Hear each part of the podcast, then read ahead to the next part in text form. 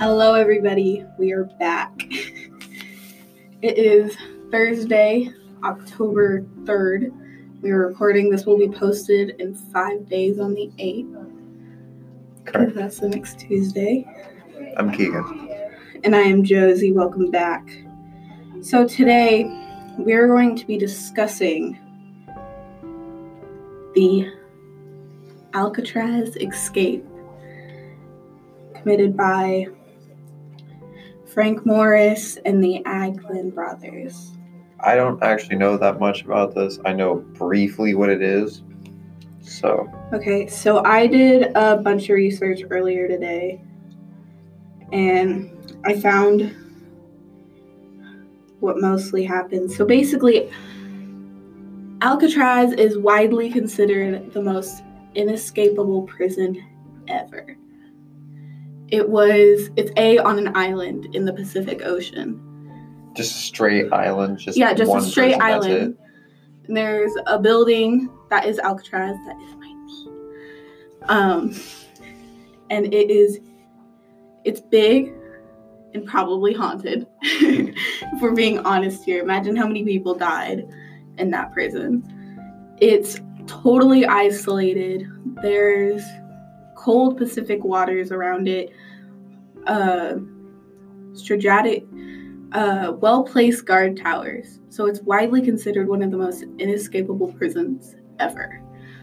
There, over the years that it was open, 1934 and through 1963, there was 36 men on it in total.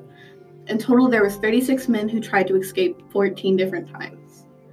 Now, the people we're talking about, the Anglin brothers and Frank Morris, but all of them had tried to escape prior. Okay. So basically, in June of 1962, so a year before the prison closed, the Anglin brothers and Frank Morris and another prisoner who couldn't break through his wall, which they had drilled holes in the ventilation around the ventilation so they could just kick it through and slide through to a service tunnel behind there Sounds like some Which- secret agent stuff. which led up to um, a small area where they had their workshop, which was surrounded by blankets. Because Frank Morris had convinced them that, hey, the there's too much dust going down. Let me put up blankets. But in reality, they were working on a raft they made out of raincoats. Um, How do you do that? you Wouldn't they just fold and like die? Well, no. Here's the ingenious part. They put it up to this steamy pipe to close to seal the rubber, because rubber raincoats. Oh, They're like they were very thorough in this. So they made life jackets, homemade life jackets. Um, they made homemade paddles, and they executed their plan. And they escaped on June 12th. And many people think they died in the water, but I don't think that's what happened. Will they ever find the body or?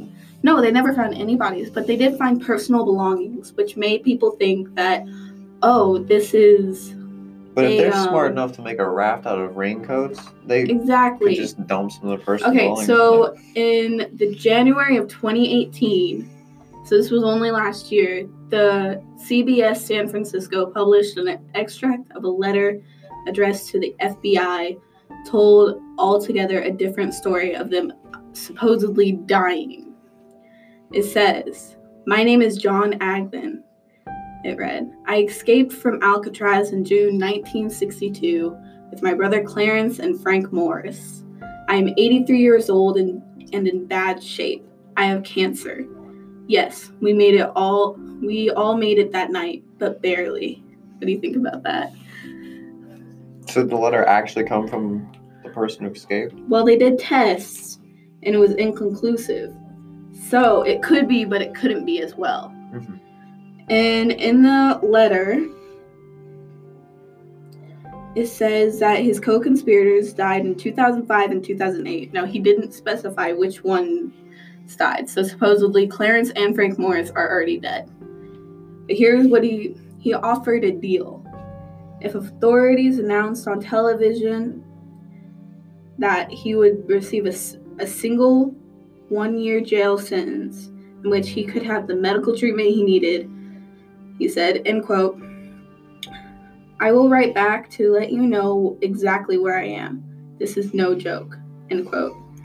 The FBI did no such thing and instead repressed the letter. Now, I'm showing you a photo that's supposedly John and Clarence Anglin in Brazil in 2000. Uh, this was taken 13 years after the disappearance. They look like farmers now. Or like Thanos who just decided, hey, Yeah. we killed a bunch of people, now let's farm. yeah. And the family members reported um, strange experiences suggest there may have been more to the story than it believed. Um, and this quote is sent by David Widner, a nephew of John and Clarence. It says, end quote, It's always been talked about through the family. My grandmother received roses for several years after the escape. If Anglin is, end, end quote, if Anglin is still alive today, he would be nearly 90. He has not been heard from since. So, Probably died from cancer. Probably, most likely, because if that is a letter that he actually sent, he most likely has cancer, but he can't get treatment Yeah. because everybody knows Yeah. that he escaped from Alcatraz. And think about it. Many people say, oh, they couldn't have survived it. But many people swim that channel anyway, and nobody's been not been able to complete it because there's a triathlon held there. Why would they have a triathlon in those waters? Well, because it, they people can swim it. Triathlon is swimming, biking, so they and running. put they put the prison in middle of swimmable waters. apparently, but it That's- also gets freezing cold. Oh, okay. Well, that's that was loud. Um, that's smart, I guess. That is smart. But a group of scientists conducted a test. And um, they made a raft the same way they did. Made and the, and how they inflated the raft is ingenious. They took like a small um, instrument that's like an accordion and they repurposed it into an air pump. That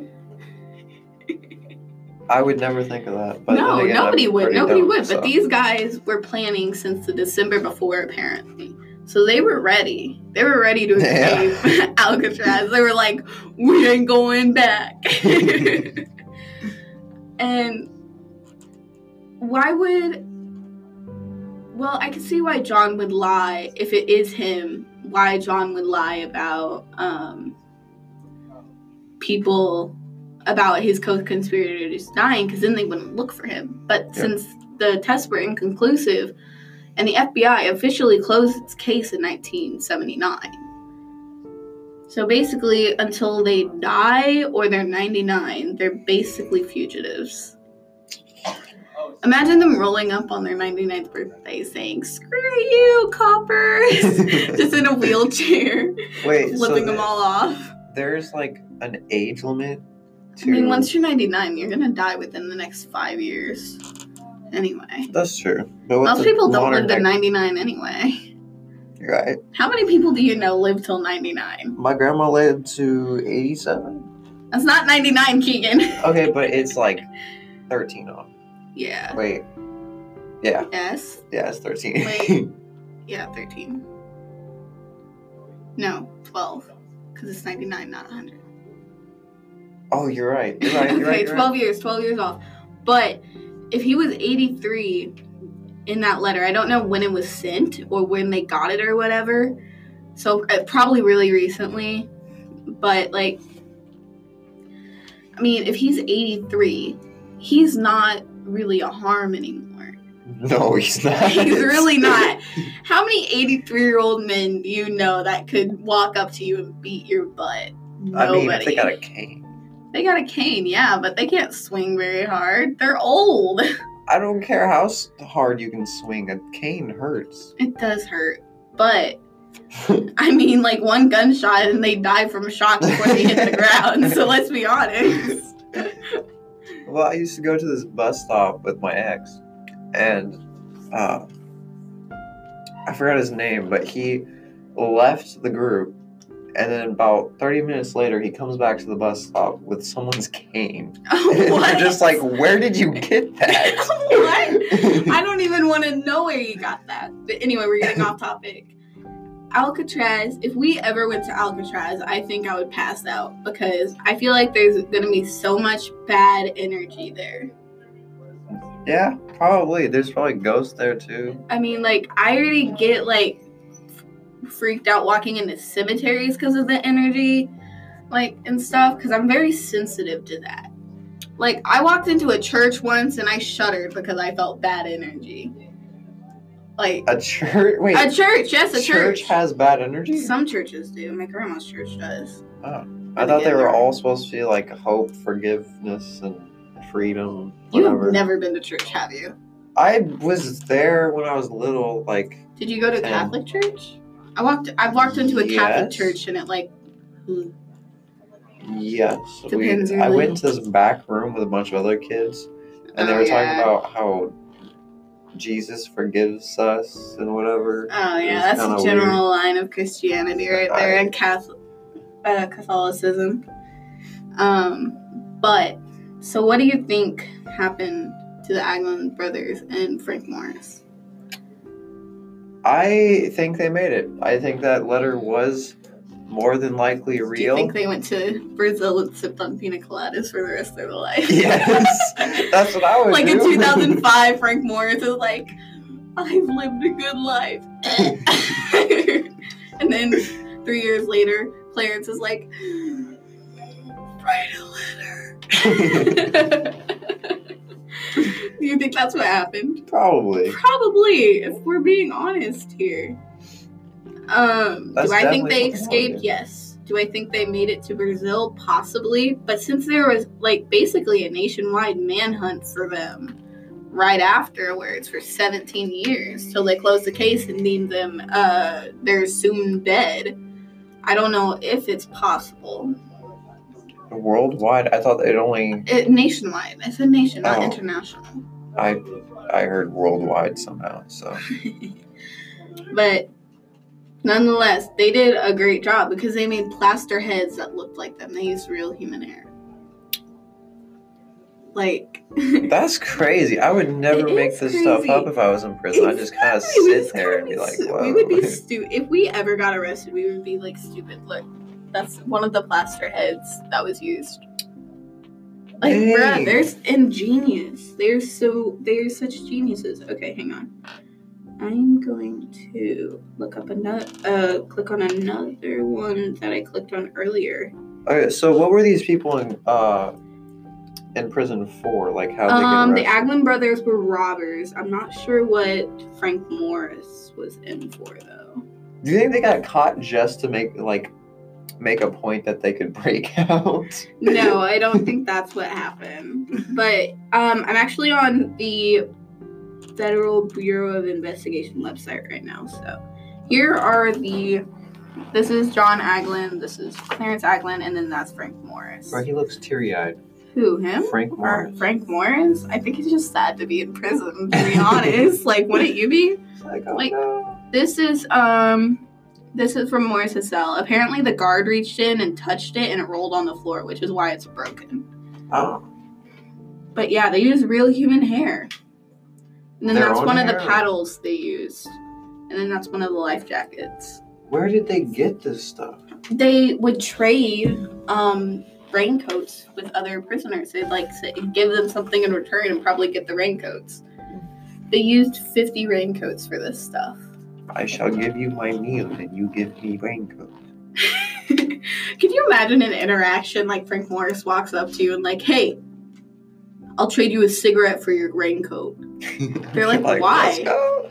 They're like, why? Like, don't ask questions if you don't want to get hurt.